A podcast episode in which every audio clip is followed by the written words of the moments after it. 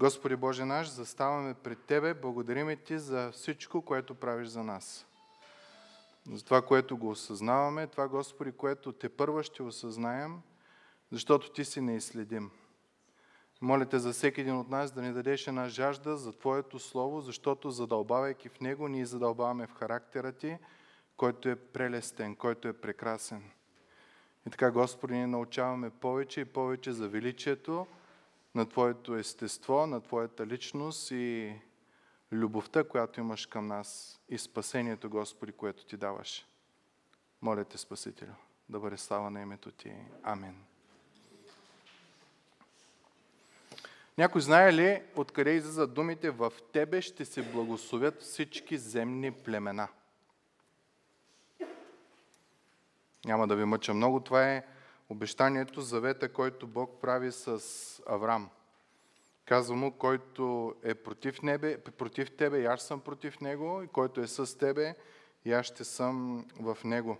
Някой ще каже, ама какво общо има разпети петък с историята с Авраам?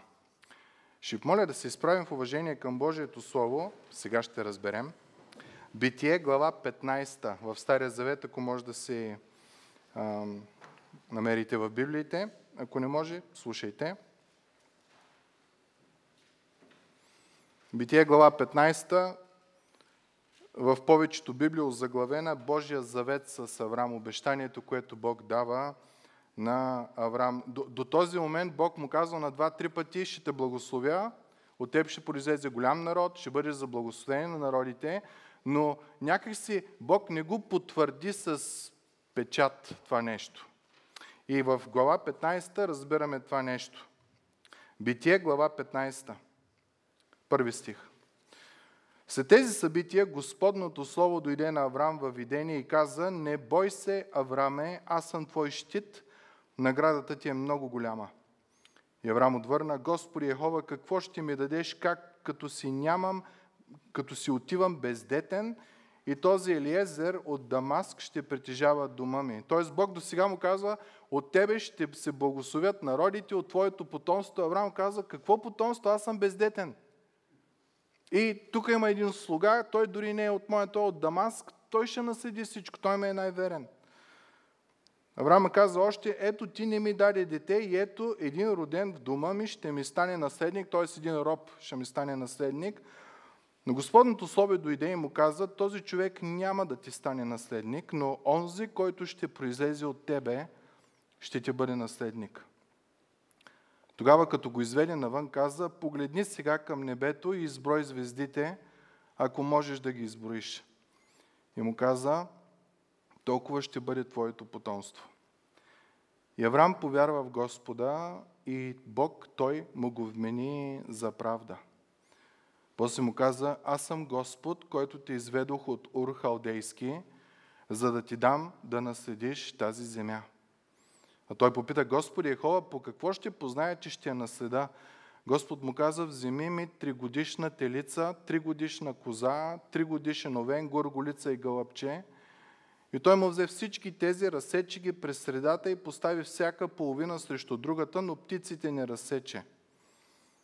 И хищни птици се спуснаха на труповете, но Авраам ги разпъди, а около зале слънце Авраам изпадна в дълбок сън и ето ужас и голям мрак го взе.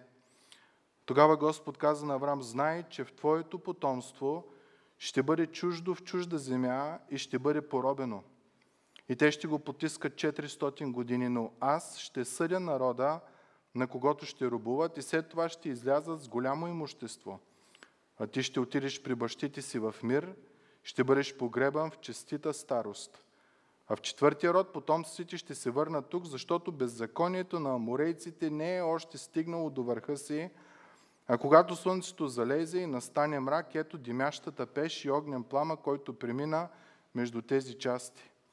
И в същия ден Господ сключи завет с Авраам, като каза на Твоето потомство, давам тази земя от египетската река до голямата река, реката Ефрат, земя на кенейци, кенезейци, кадмонейци, хитейци, ферезейци, рафаими, аморейци, хананци, гергисейци и евусейци. Може да седнете, мили брати и сестри.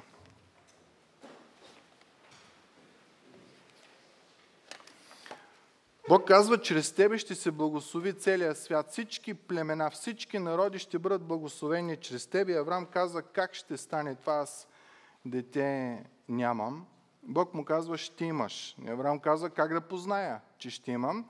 И Бог прави нещо, което е много важно да можем да го осъзнаем. Нарича се само зложелателна клетва. По това време, когато двама човека стъпват в бизнес, в сделка някаква, единият дава обещание другия дава обещание, един от а, а, начините, които са правили, е една жертва, която се нарича само зложелателна. Взимат животни, разрязват ги на две, разцепват ги, разделят ги. Слагат ги и двамата минават покрай жертвите и накрая се стискат ръцете, с две думи казват, ако аз не издържа на моето обещание, с мен да се случи това, което се случва с животните и тази жертва, която е там, да бъда разцепен на две. Много страшно само зложелание. Ако не съм верен, това да се случи с мене. Преди малко пяхме една песен. Елой, Елой, лама Савахтани. Боже мой, Боже мой, защо си ме оставил? Няма да ви мъча дълго време. Но това, което искам да кажа, е, че на тази самозложелателна клетва между Аврам и Бог се оказа, че Аврам и неговото потомство не са верни на Бог. Ние изпълниха. Ние имаме пример след пример след пример в Стария Завет, в Новия Завет, как Божия народ, той, който знае истината, който има Словото, има закона, има жива връзка с Бога, има всичко, се проваля, проваля, проваля и проваля. И накрая, кой е той, който казва, защо си ме оставил? Не е Аврамовото потомство, не е човека. Исус. Което означава, че тази само зложелателна клетва, която ние, хората, сме нарушили и ние заслужаваме наказанието за нашата връзка, отношението ни към Бога, че сме безхаберни към Него и тия неща, Господ пое нашето наказание върху себе си в Неговия Син Исус Христос. И това го виждаме в текста, който четеме. Боже мой, Боже мой, защо си ме оставил? Бог Отец, Бог Син, Бог Святи Дух. Невероятно единство. Една същност, три лица в нея, но същността е една божествената. Нещо, което никога не е било разделено, нещо, когато никога не е изпитвало страдания, трудности, гряхи, такива неща. Изведнъж Бог Син се натовари с греха на целия свят върху себе си.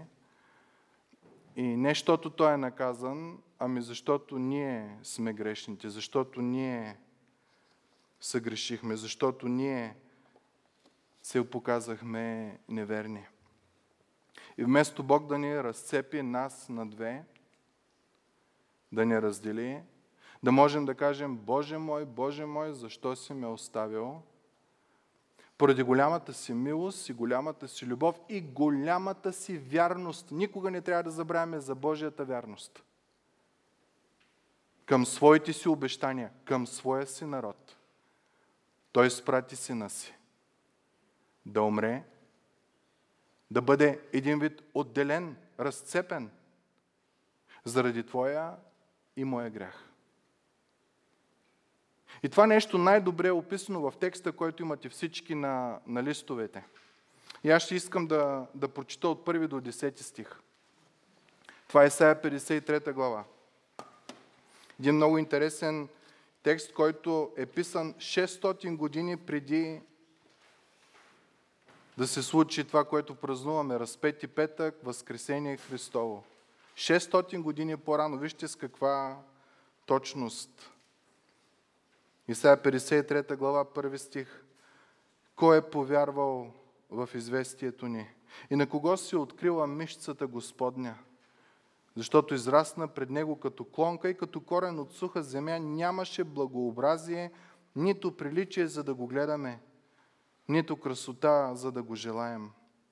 Той беше презрян и отхвърлен от хората, човек на скърби и навикнал на печал, И както човек, от когото хората отвръщат лице, презрян бе и за нищо го не счетохме. Той наистина понесе печелта ни и със скърбите ни се натовари. А ние го счетохме за ударен, поразен от Бога и наскърбен. Но той беше наранен поради нашите беззакония, беше бит поради нашите беззакония, върху него дойде наказанието, докарващо нашия мир и с неговите рани ние се изцерихме. Всички ние се заблудихме, като овце отбихме се всеки в своя път и Господ възложи на него беззаконието на всички ни. Той беше огнетяван, но смири себе си и не отвори устата си, както агне, водено на клане. И както овца, която не издига глас пред стригачите си, така той не отвори устата си. Чрез огнетителен съд беше грабнат, а кой от неговия род разсъждаваше, че беше изтръгнат от сред земята на живите поради престъплението на моя народ, върху който трябваше да падне ударът. И определиха гроба му между злодеите, но след смъртта му при богатия, защото не беше извършил неправда, нито имаше измама в устата му. Но Господ благоволи той да бъде бит, предаде го на печал, когато направи душата му принос за грях. Ще види потомството, ще продължи дните си и това, в което Господ благоволи, ще успее в ръката му. И стих 11. Ще види плодовете от труда на душата си и ще се насити.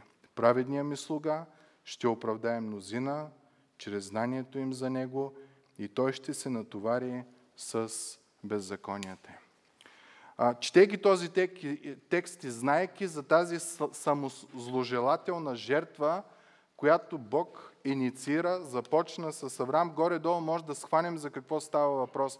Тук текста ни казва, че цялото страдание на Исус Христос е било заради тебе и заради мене. Заради твоите грехове, заради моите грехове. Заради това, че ние не сме били верни. И най-лошото текста ни казва, че през цялото това време ние го счетахме за ударен, поразен от Бога и наскърбен. Ние сме си мислили, че Исус наистина е заслужил това страдание, тези болки и тези неща.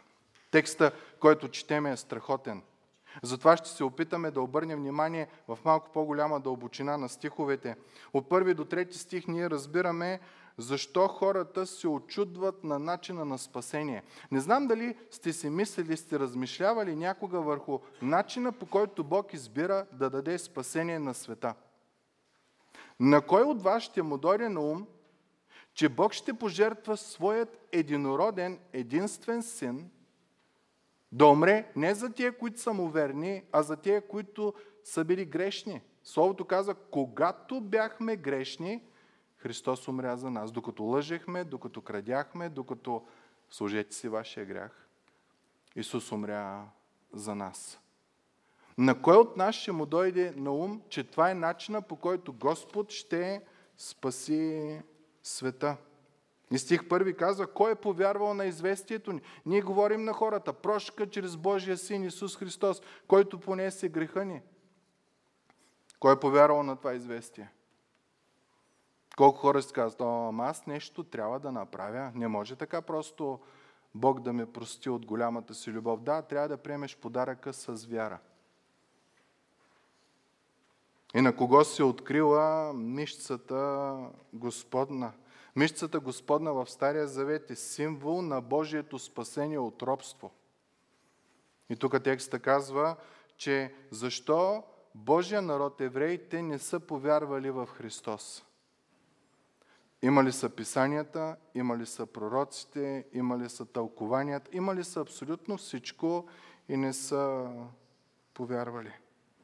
На кого се открива мишцата Господна? Днеска, мили брати и сестри, мишцата Господна, начина на Твоето, моето спасение е кръста Христов. Всяка църква го има. Защо? За да ни напомни за начина, по който Господ ни спаси. Много хора, когато не вникват, не им е открито от Бог относно жертвата на Исус, си мислят, че става въпрос за смърт, за загуба и за убийство. Те, един добър човек се замина. толкова добър, толкова хубав. Когато след това, когато Господ започне да работи в сърцето ти, ти разбираш, че тая смърт всъщност води живот, който е изобилен. По-нататък ти осъзнаваш, че това не е загуба, един добър човечец се замина, а това всъщност е победата, чрез която Господ изковава твоето и моето спасение. Някой, ако се мисли, че било просто едно от многото убийства, които се случват, накрая той осъзнава, че това всъщност е спасението от греха. Но защо хората имат такава трудност да приемат Спасителят? Понеже не приличаше на победител. В нашия ум ние си имаме определен начин, по който един победител трябва да изглежда. Трябва да има мускули, трябва да бъде красив, трябва да бъде снажен, трябва да мачка, трябва да бъде... Всеки, който му се опре, той трябва да го смачка и накрая не той да страда, а да кара злите да страдат. И стих 2 обяснява, че това всъщност е противно на това, което ние хората си мислим. Защото израсна пред него като клонка и като корен от суха земя. Не като дърво, като клонка. Крехък бе. Нямаше благообразие. Има вероятно Исус да не е изглеждал физически много добре. Ние се си го рисуваме като най-красивото нещо, но прекрасността е била в отношението му към хората, в неговите думи, в неговата личност, не толкова физическата красота. Нямаше благообразие, нито приличие, за да го гледаме, нито красота, за да го желаем. И ако сме чели от този лист за страстната седмица относно днеска, ще видите няколко пъти Пилат изправя Исус смачкан от бой и казва, ето вашия цар, отговора на тълпата. Спомняте ли си какъв е? Той не ни е цар. Не го желаем. Павел Пилат продължава и казва, какво да правя с вашия цар? Те казват, разпни го, ние друг цар нямаме, освен Цезаря. Пилат трети път, обръщате ли внимание как този, от който зависи смъртната присъда на Исус, римския водач, три пъти той им повтаря, че този човек е невинен, този човек е невинен. Третия път казва, този човек е невинен. Те казват, разпни го. И в случай, че е невинен, те, ти се оневинява и нека неговата кръв бъде върху нас и нашите дела. Тоест, ние се самопроклинаме. Нас и децата си. Та, очевидно е, че Исус не го искаха. Не го приемаха. Стих 3 казва, той бе презрян и отхвърлен от хората, човека на скърби и навикнал на печал. Много интересна фраза. Навикнал на печал. Ние не можем да свикнем с печалта. Ние трябва да сме позитивни, ние трябва да сме весели, ние трябва да бягаме от хората с негативна енергия и всякакви възможни глупости от този род. Ние не можем да, да, да го приемем. Казва се, че Исус бе на човек на скърби, навикнал на печал и като човек, от когото хората отвръщат лице, презрян бе и за нищо не го счетохме. Спомните ли си с нощи Петър какво направи? Обеща на Исус, че до смърт ще му бъде верен.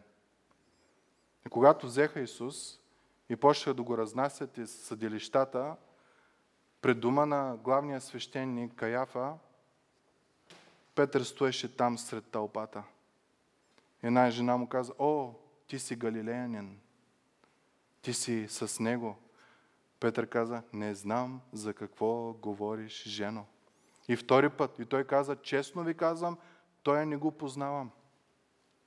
Трети път казва, текста в Евангелията е много силен, започна да псува и да проклина и да се кълне, че не познава Исус. Хората отвръщат лице от Него. Защо никой не искаше Исус? Защото Той не дойде като цар. Той дойде като страдащият Божий слуга. Ама как иначе да дойде? Ние бяхме тия, които нарушихме завета с Бога. Или Той, или нас. Това беше избора. И въпреки, че ние го презряхме и ние го отхвърлихме и го счетахме за ударен и си мислихме, че Божия гняв се е излял върху него, вижте всъщност Словото какво ни описва, че става стих 4. Той наистина понесе печалта ни и със скърбите ни се натовари, а ние го счетохме за ударен, поразен от Бога и наскърбен, но той беше наранен поради нашите престъпления, беше бит поради нашите беззакония. Много силни думи. Тази вечер ви призовавам, когато се приберете, размишавайте върху този текст, който имате на листовете. И всеки път, където има ни и нашето, заменете с моето. Исус понесе печалта ми и със скърбите ми се натовари. Аз го счетах за ударен, за поразен от Бога, но той беше наранен поради моите престъпления, беше бит поради моите беззакония. Защо той стана мой заместник? Не можех ли аз да изям пердаха? Не можех ли аз да изям целия бой? Ние в момента, мили брати и сестри, едвам кретаме с нашия си грях. Не сме наказани. Даден ни е шанс за прошка. Наказанието е след това, след като отхвърлям този шанс. В Стария Завет, когато първият човек се грешава, спомняте ли си какво прави човека? Две смокинови листа ги слага, криса, срам го е, страх го е. Това е нещо, което идва в живота му. Не знам дали сте пробвали смокинови листа да ги търкате около тялото си, след това почва да сърби. Та, хич не е било удобно на Адам и на Ева с тия листа, с които са се покривали, защото са били голи. Какво прави Бог обаче? Спомняте ли си? Съшива им дрехи от кожа. Ама откъде е взел тая кожа? Някой е трябвало да умре. Едно животно е трябвало да умре, за да може Адам и Ева да живеят и да имат дрехи. Та разбираме още от първите глави на Библията, че за да може на тебе и на мене да ни е простено, някой трябва да понесе вината. Бог е справедлив. Той не може просто да каже, е, убил си там 20 човека, не се притесняваш, там не са 1 милиард, не се притесняваш. А, излъгал си, нищо. Майка си и баща си не ги почиташ, няма. Дразниш децата си, не се притеснявай. Всички родители са такива. Не, не, не. Красотата на връзката ни с Бог е, че Бог е принципен. И ние на Него можем на 100% да си довериме. На Неговото Слово ние можем на 100% наистина да се довериме. И когато се довериме наистина на Неговото Слово, тогава вече идва отеха в живота ни. Спомните ли си, когато Адам и Ева съгрешиха и Господ тръгна да ги наказва един подир друг и стигна до змията.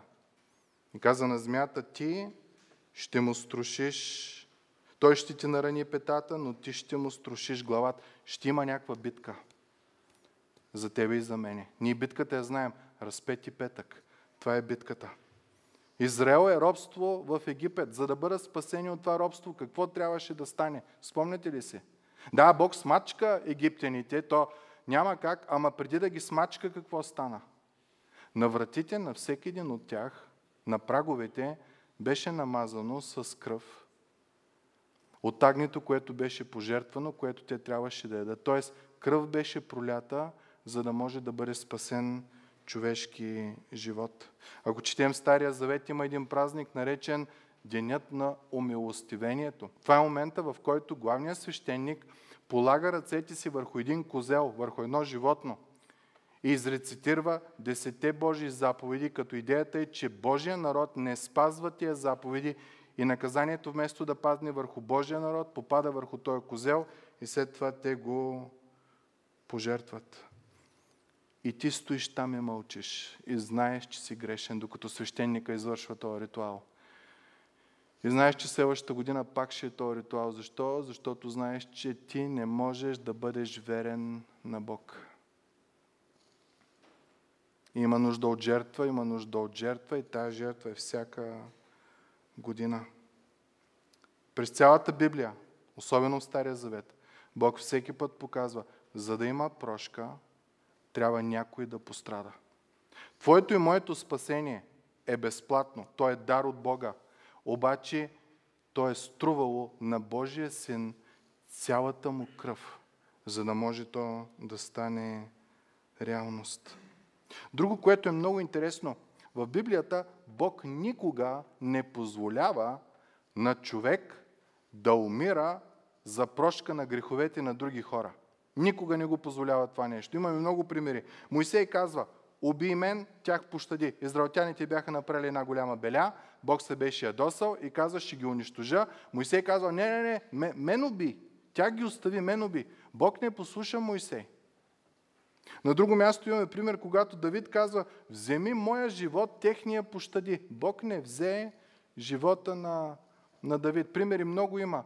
Апостол Павел казва в Римляни, ако можех аз да стана проклет, за да може моя народ да бъде благословен, да не е проклетия, а Господ да го издигне и да го спасе, Бог не пое жертвата на, на Павел. Та Бог няма да вземе човешка душа за прошка на грях. Знаете ли защо? Защото никой от нас не е безгрешен. Всеки един от нас си умира за своя собствен грях. Ние не може да понесеме греха на другите. Спомняте ли си, че когато Исус е пред присъствието на първосвещеника, на Пилат и на Ирод, той мълчеше. Или разговорите, които имаха, бяха много такива кратки. И текста, който прочетахме преди малко, каза, че той беше като агне, водено за клане, което не издава гласа си. Матей 26 глава казва, тогава пристъпиха, сложиха на ръце на Исус и го хванаха. И ето един от тези, които бяха с Исус, протегна ръка, измъкна ножа си и като удари слугата на първосвещеника, отсече ухото му. Тогава Исус каза, върни ножа си на мястото му, защото всички, които посягат към нож, от нож ще загинат. И казва, или мислиш, че не мога да извикам към своя отец и той да ми изпрати още сега повече от 12 легиона ангели. Но как тогава биха се сбъднали писанията, според които трябва да стане така? Исус правише всичко възможно да не се, как да кажем, да не се опъва. Защо? Защото този процес на Негово страдание беше начина по който ти и аз биваме спасени. В Йоанна 19 глава ни казва за един разговор с Пилат и пак влезе в приторията. Пилат и попита Исус, ти откъде си? А Исус не му даде отговор. И Пилат пак му каза, на мене ли няма да говориш? Не знаеш ли, че имам власт да те пусна и имам власт да те разпъна? Исус му отговори, ти не би имал никаква власт над мене, ако не ти бе дадено отгоре. Страхотни думи. Първия път Исус го а, арестуват, Единия вади нож, почва да реже уши. Исус казва, чакай, чакай, чакай. Ако ще е на сила, аз мога да поискам от Отец да извика 12 легиона ангели и да възмажа. Но не, писанието трябва да се изпълни. Трябва ти да бъдеш спасен. Трябва хората да бъдат спасени. Пилат му казва, ти на мен няма да говориш. Аз съм римският представител за тая провинция. Ако штракна с пръст, утре идват легионите и вамачкат. Исус казва, о, не, ти, ти всъщност никва сила нямаш над мене, ако Отец не е предвидил това нещо да стане. Да виждаме едно смирение в Исус. И през цялото това време ние си мислим, че а, четахме, че, го, че е ударен, че е поразен и че е наскърбен. Стих 8 казва, чрез огнетителен съд беше грабнат. Ако четем историята, ще видим, че всъщност присъдата, която се издаваше на Исус, не беше изобщо легална. Беше съден, имаше свидетели, всеки свидетел се оказва, че противоречи един на друг. Пилат го намира за невинен, Ирод го намира за невинен и накрая главните свещеници трябваше така да извият ръцете на Пилат, че да му кажат, ако го пуснеш, ще кажем на императора, че ти подкрепеш един, който казва, че е цар. А пък ние знаем, че има само един цар и това е императора. И Пилат се оплаши от хората, казва текста, и каза, измивам се ръцете, оправяйте с него както си искате. И разбираме, че Исус е бил осъден не защото е бил виновен, а защото съдът е бил нечестив. Продължава стих 8. А кой от неговия род разсъждаваше, че беше изтръгнат от сред земята на живите поради престъплението на моя народ, върху който трябваше да падне укорът. Много интересно, през цялото време, докато евреите са си мислили, че наказват и смачкват Исус,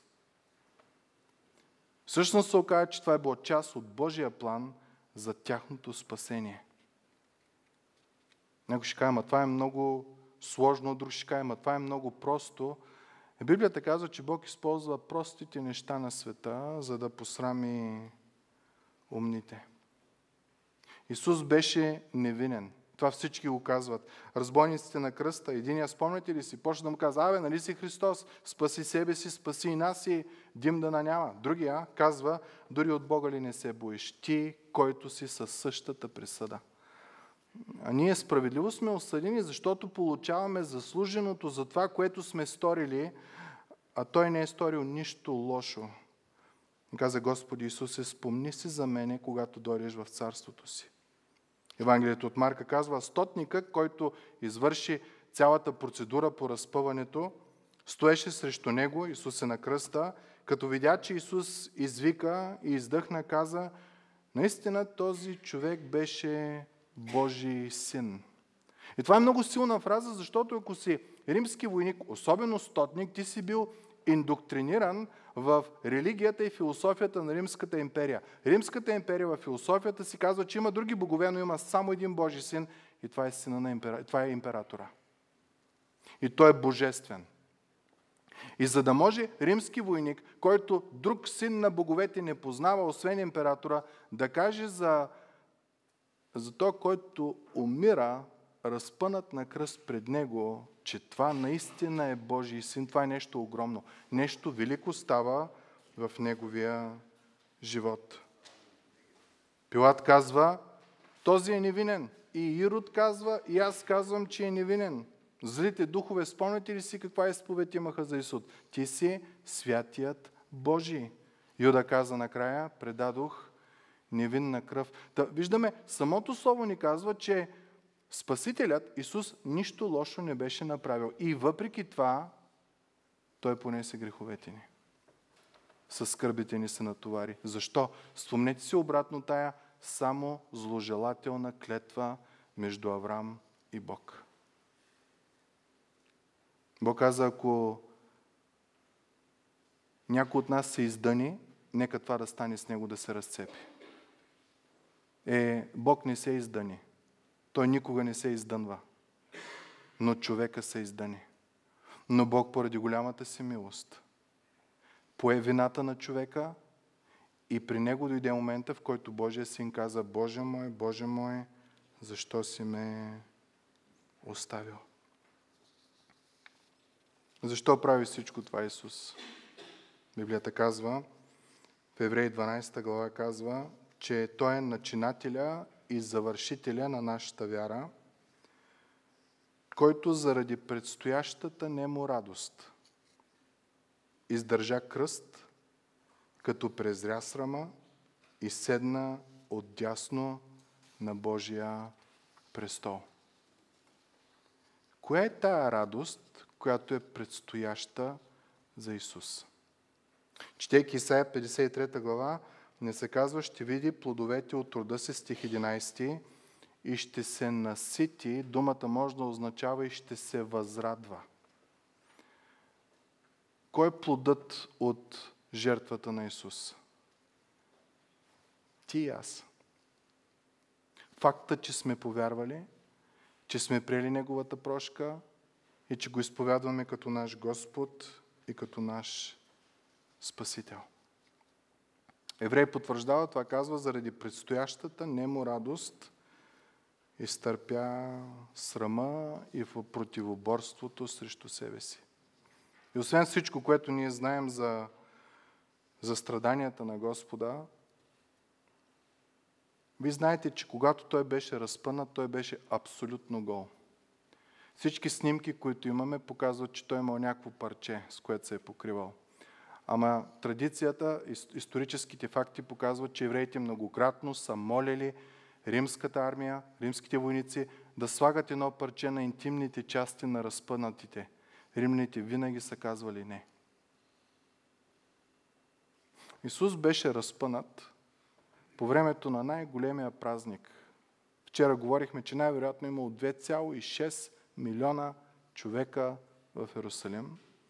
И е бил разпънат на високо място да могат да го видят всички. И над главата му е било написана присъда на три езика да могат всички да видят. Осъзнавате ли унижението, през което минава нашия мил Господ и Спасител? За тебе и мене. Не, че сме голямата работа и всичко ни е наред, а точно защото сме се провалили. Точно защото като родители не сме били такива, каквито трябва да сме, като съпрузи, като майки, като бащи, като хора не сме. Защото четейки Божия закон, четейки Словото, много от нас си казват, о, абсурд. И да, без Божията сила е абсурд да живееш по този начин на живот. Но когато Бог ти даде силата в твоя живот, идва Божието присъствие и там е мир, и там е радост. И тук е разковничето, с което и завършваме. Това е въпросът, който всеки един от нас трябва да се, раздаде, да се зададе. Ти продължаваш ли да считаш, че Исус е ударен, поразен от Бога и наскърбен, или признаваш, че заради моя грях той пострада?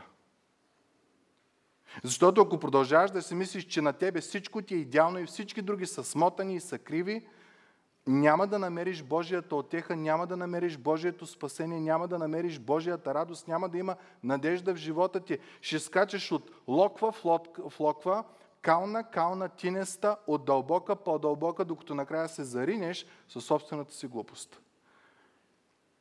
Или казваш, о, аз имам нужда от прошка. Той е невинен. Аз съм виновен. Той се натовари с моя грях, с моите скърби. И през цялото това време аз съм си мислил, че кой го е карал да го прави това нещо като, като байганю. Имал си бол пари, дал си. От любов към тебе и към мене. За да не може ти и аз да бъдем разцепени, да дойде момента, в който да кажем, Боже мой, Боже мой, защо си ме оставил?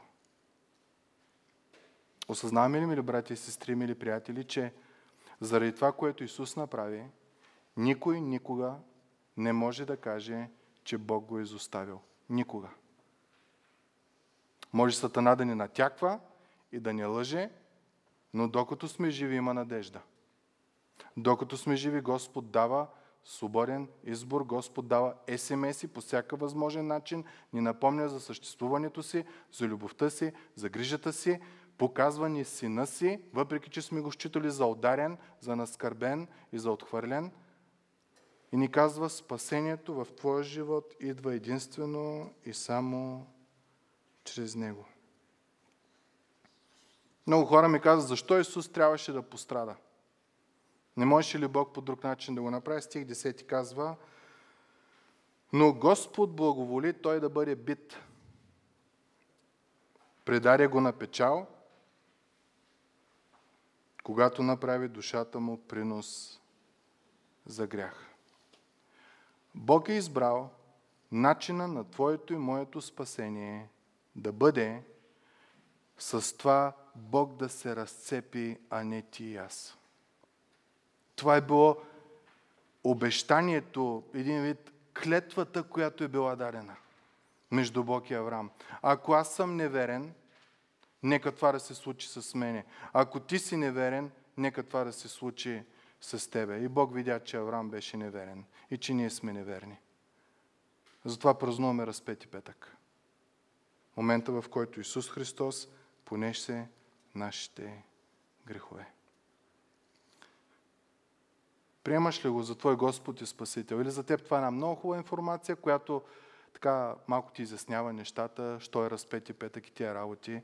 Докосва ли вътре сърцето ти? Осъзнаваш ли, че нещо в тебе не е наред? Осъзнаваш ли, че имаш нужда от помощ, която е извън обсега на парите, извън обсега на властта, извън, извън обсега на връзкарството. Може да имаш връзки на най-високи нива, но може би осъзнаваш, че нямаш връзката с най-високото ниво. То, което е създал всичко. И тая вечер, разпети петък, ни напомня, че Бог сам установява връзката с човека чрез Неговия Син Исус Христос. Не ние да се мъчим, да се напълваме, да стигнем до Бог. Това е невъзможно. Той е свят, той е праведен, той е принципен. Ние сме нито принципни, нито святи, нито праведни. Много добре си знаем живота. На нас не ни трябва справедливост, на нас ни трябва милост. За да не бъде показана милост, един трябваше да умре. Но трябваше да е безгрешен. Защото ако си грешен, ти умираш за твоя си грях. Трябваше да дойде Божия син. Исус Христос, който да понесе твоя и моя грях върху себе си. И тази вечер въпросът е, приемаш ли го за твой Спасител? Ще ви моля на, на излизане всеки от вас, ако няма от тези листове, които ви бяха раздадени, вземете си и прекарайте време в къщи, като размишавате върху този текст. Този текст е писан 600 години преди събитието на разпети пета, което празнуваме днес. И описва в детайли духовното измерение на жертвата на Исус. Няма да говорим за къмшиците, няма да говорим за побоя, няма да говорим за кръста, няма да говори за това. Той ще говори за факта, че когато ти си бил грешен в беззаконие, в бунт срещу Бога, Бог вместо да те смачка, е показал любов, като наказва сина си. Защото Бог е принципен. Той не може греха да го остави ненаказан. Ако Бог каже утре, ей, откраднал си, бе, няма проблем, не се притеснявай. Ти на такъв Бог вяра не можеш да имаш относно истина и лъжа. Той трябва да е принципен, той трябва да е морален, той трябва да е истина, той трябва да е правда. И той е греха ти. Исус бе наказан заради греха ти. Грехът ти не бе просто премахнат и хвърлен и унищожен. Някой пострада, за да имаш ти прошка. Приеми го като Господ и Спасител. Приеми тая прошка. Имай мир с Бога.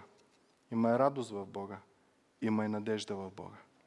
Чрез Исус Христос. Заради разпети петък. Нека Господа ни благослови. Нека се помолим. Отче святи и правени, благодарим Ти за тая чудна и свята жертва, жертвата на всички жертви. Няма нужда вече от курбани. Няма нужда вече да се доказваме пред Бог. Той не знае какви сме. Знае, че сме унизено естество. И затова праща Спасител. Затова праща Сина си. Понеже Бог толкова възлюби света, че даде своят единороден, единствен Син – за да не погине никой, който вярва в Него, но да има вечен живот. Благодариме Ти, Господи, за тази жертва. В Христа благодариме. Амин.